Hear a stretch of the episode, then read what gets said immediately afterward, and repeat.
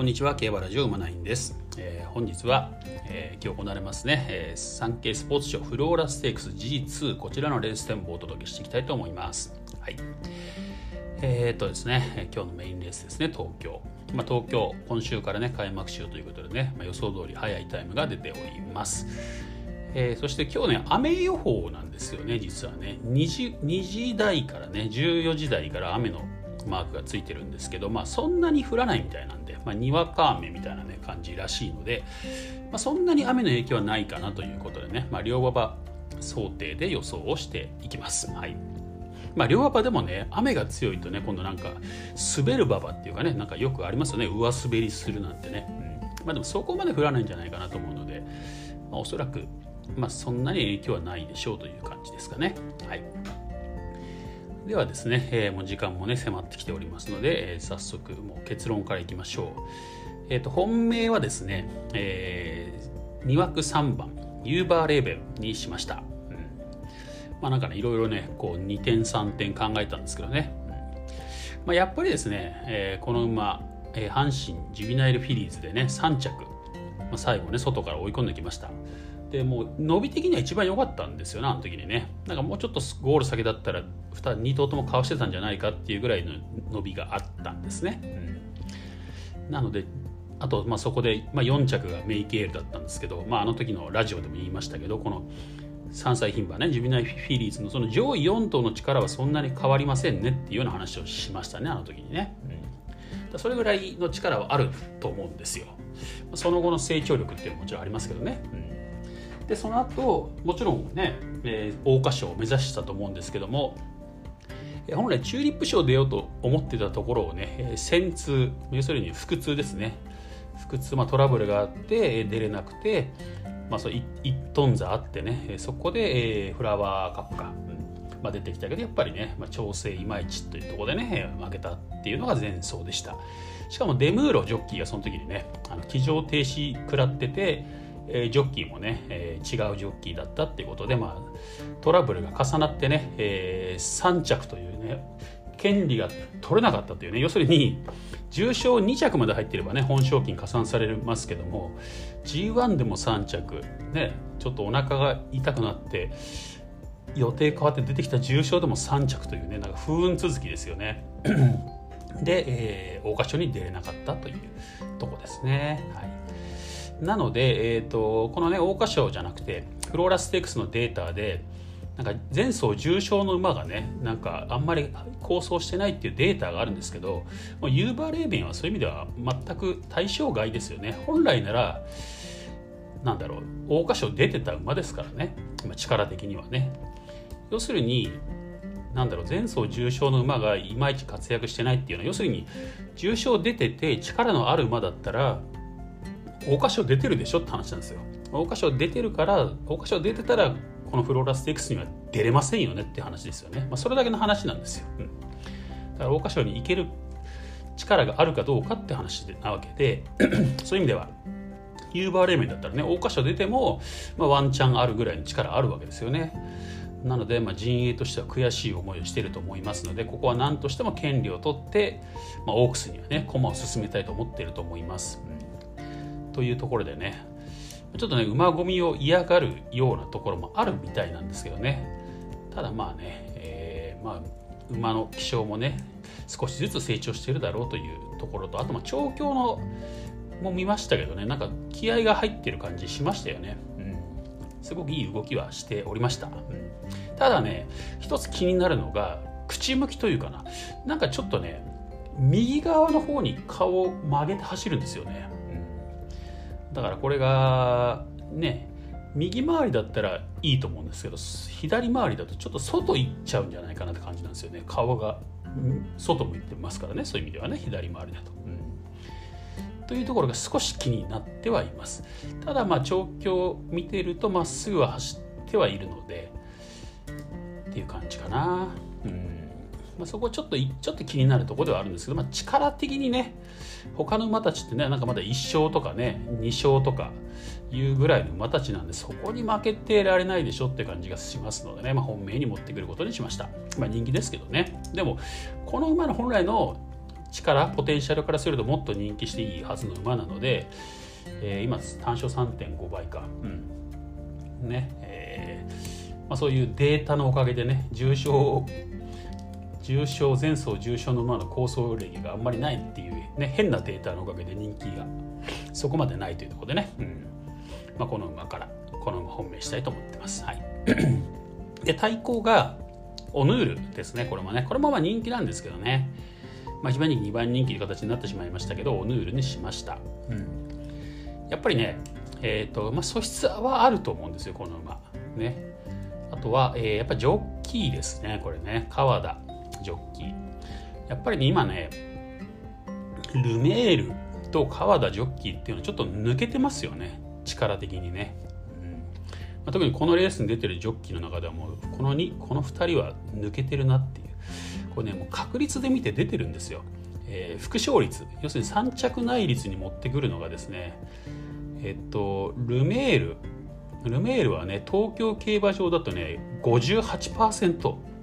3着以内に来るんですよ。去年もそうですし今年も今のところそうですね、うん、それ変わってないです。はい。すごくすごくないですか？約約6割ですよ。だから10回やったら6回は3着以内に来るんですね。それで川田はどうかというとね川田もね川田はまあそこまではいかないんですけど、えーと、50%ですね、うん、去年東京で48.9%で今年も52.4%です今のところね。だから2回に1回は3着以内に来ちゃうんですよ、うん。まあ、それぐらいやっぱり腕腕がいいねジョッキーなんですね。中山すごいな。去年の中山71%ですからね3着以内恐ろしいですね。今年は43%ですけど。でも43%でもすごいっすよ、うん、大体ですね、えー、30%あればまあまあまあまあいいかなって感じですよね見てるとね、うん、40%あるジョッキーっていうのはまあ安心して見てられるかなって感じですよね、はい、ちなみにデムーロ。デムーロで35%ぐらいですね。東京ですとね、うん、そんなもんです。まあまあこれはまあまあまあまあな方ですよ。はい。ねちなみにまあ最近ちょっとね調子悪いですけど横山のりお父さんの方だと30去年東京29.5%今年34.8ですね。まだ数字がまだまあ試行回数少ないですからね、まあ、30%ぐらいですね、うん、イメージ的には。はい。そんな感じの中ね、川田ジョッキーは、えー、50%というところでねやっぱりちょっと他のジョッキー抜けてますよね。っていうのもあるし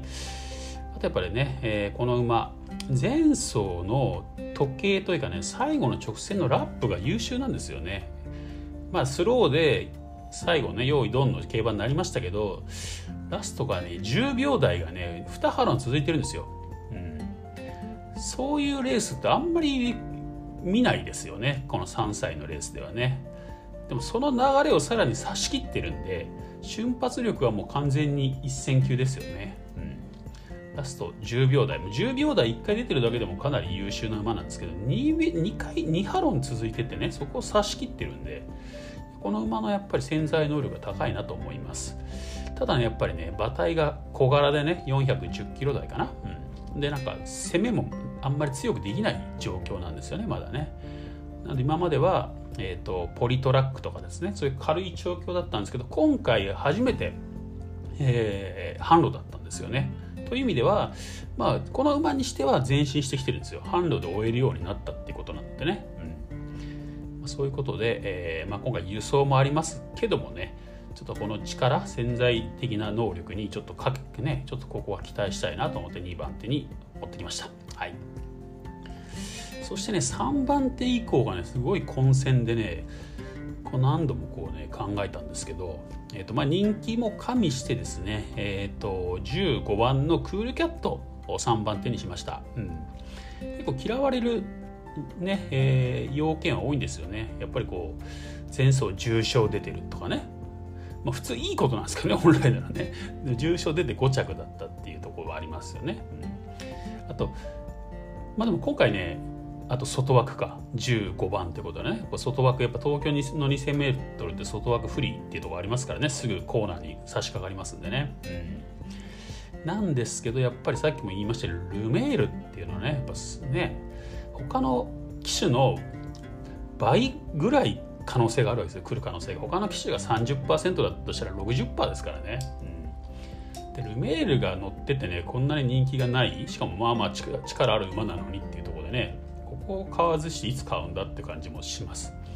でこのクールキャットってちょっとね難しい馬だと思うんですよね。乗り方がね、うん、ただなんかただまあ不器用ね器用さはないんだけど力はあると思うんですよ。やっぱラスト最後のね、えー、前前走か。前走の最後の伸びを見てもかなり伸びてましたしね、うん、いいいいものは持ってるんです。間違いなく、うん、これデビュー戦に乗ってるんですよね実はね。クールキャットのデビュー戦にねルメールね。それで勝ってるんですよ。新馬勝ちしてるんですよ。でまあいいもの持っているねっていうコメントも残ってますっていうところもあってね力はあるはずです。潜在的なポテンシャルはね、うん、なのでまあ乗り方一つで。ちょっとねひどい乗り方だったんですよこの全2走がね。はい。なので乗り方一つ、まあ、外枠っていうことで不利ではあるんだけどまあまあルメールにそこはかけてみようかなって感じですかね、うん。まあ、東京6割ですからね連帯率。副勝率ね、うん。まあ、そこはルメール次第って感じかな。そして、えー、4番手にこれちょっと穴に持ってきました穴ね。13番ジェニー・アムレットですね。これ三浦康生ジョッキーですね。はい。この馬ね前走まだ未勝利勝ったばっかなんですけど 2400m のね高度計勝ちしたんですね。2分26秒台、うん、ちょっと3番人気になってるパープルレディもね 2400m 買ってきてるんですけど時計はねジェニー・アムレットの方がいいんですよ、うん。まあ、ペースが違うんでね、まあ、何ともいい横の比較はできないんですけど、はい、で結構ねこの馬ねもしかしたら強いんじゃないかなって感じですかね、結構ね途中からねハイペースになってるんですよそのレースね、まあ、スローっちゃスローなんですけど途中までは。ただね 1000m 過ぎぐらいからかなり速いペースになっててね、うん、長く足を使使わせたって感じなんですよね他の馬をね。そして一番人気の馬がもう奔走したんですよ、うん、そう。なのでねそういうなんかなし崩し的に他の馬のスタミナを奪うみたいなレースをね前走やってそれを意識的にやったらしいんですね。で今回もそれを狙ってるみたいなコメントなんでねなんかこう3歳牝馬同士のね 2000m だからなんかこうスローで流れて用意どうになるんじゃないかって思われがちなんですけど多分この馬ね途中からペース上げると思いますそういう意味では、うん、なのでそのペースについてこれない馬も出たりとかねもしくは早仕掛けしてしまってね、最後瞬発力が欠けるなんてもう出てくるんじゃないかなっていうところでねこの馬のペースにまんまと持ち込めたら面白いかなっていうところでね、もしかすると強いかなって感じなんですよね。そのその展開っていうのかな。うん、で三浦康生ジョッキーどうなのかって言ったらねまあまあだから普通のジョッキーですよやっぱりね。3割はあります。去年の東京も3割ありますね。で中山4割なんですよ。で今年も同じ感じですかね。東京今のところ29%で中山36%ですから、うん、ちょっと調子を落としてるかなと思いながらもまあまあまあそれなりのね最低限の数字は出してるってことなので、まあ、前走もね、えー、その戦法で勝ってますからね同じ馬と同じジョッキーでね、はい。うん、ちょっとねここは北や穴っぽいところでね4番手投げてみました。そして、えー、5番手はですね、えー、アンフィニドールにしましたね16番。これも外でねしかもジョッキーがね、えー、川島ジョッキーということでねだ枠順と機種っていうのがちょっと不安かなって、まあ、このジョッキーの実力が本当の実力かどうかは分かりませんよ、うん、分からないですけどほとんど騎乗機会に恵まれてないですよね。今週もこの1クラしか乗らないらしいです、はい、でデータを見てもですね去年ね東京副勝率50%あるんですよ。ただ2回しか走ってないですね。2回しかね。1回が3着1回が着外でね。だからそれで50%になってるんですけど、ただやっぱ全体的に見ても去年で、えー、3着内率15.9%今年は13.2%ということでね、うん、だいぶ低いですよね。今年まだ2勝しかしてないです。去年も10勝ですね。ということなので馬はねちょっと 素質ありそうだなと思ってるんですよ。で私チェックしてた馬なんですけどね。前走のレースビデオを見るとねちょっと分かるんですけどね。本当に直線これも上がりの競馬になったんですけど直線ね前がね詰まってるんですよ。だからギリギリまで追い追い出せなかったんですけどただ前が空いてからすごい勢いでね一気に抜き去ったっていうね、うん、レースでした。だからまあ前が詰まったことで足が溜まったっ可能性もあるんですけどね。ただまあ速い流れですからためるもためないもないっていうところですよね。あの直線の流れではね、うん、だからやっぱり切れ味はすごいですね、えー、これディープインパクトですねこれね。ディープインパクトらしいあディープじゃないんだこれは母の父がディープなんだ。えっと父はモーリスなんですよ、うん、で母の父がディープインパクトってことでね、はい、モーリスとは思えないような切れ味を見せる馬でね。ただまあ母の父のねディープインパクトの影響かななんて、ね、思うんですけどね。それぐらい切れ味のある馬だったんで、えー、昨日もなんか一時人気になってましたよね。この馬すごい人気ないと思ってたんですけどね。ただまあちょっと落ち着いてきましたね、うん、今単勝12倍ぐらいに落ち着いてます。去年去年じゃない昨日10倍切ってたんでえっ？と思ったんですけどね、まあ、過剰人気だったっていうか、まあ、誰かがちょっとね投票があったんでしょうね。大量購入がね多分ね、うん、ただまあ素質がある可能性があるんでね。ただやっぱりここ本気だったら多分ジョッキー変えてくると思うんでここはなんかテスト的な感じなのかなっていう、ねまあ、陣営の思惑を感じて、えー、5番手にしました。本当はもっとね思い印打ちたかったんですけどね。ちょっとジョッキーがなってとこですねやっぱりね、うん、それであと9番パープルレディと、えー、5番のスノークォーツが抑えって感じですかね。まあ、3連複買うならね。うん、最初ね、パープルレディちょっと、ね、面白いかなと思って狙ってたんですけど、えっ、ー、とね、なんかこれといった強調ポイントがないんですよね。うん、ただまあ、安定感はあるかなって感じですかね。うんまあ、前走ね、その 2400m のね、まあ、500万か一生クラスのレースをねボバ相手に勝ちきるっていうところはなかなか強いんですよね。うん、ただまあこれといった強調ポイントもないので、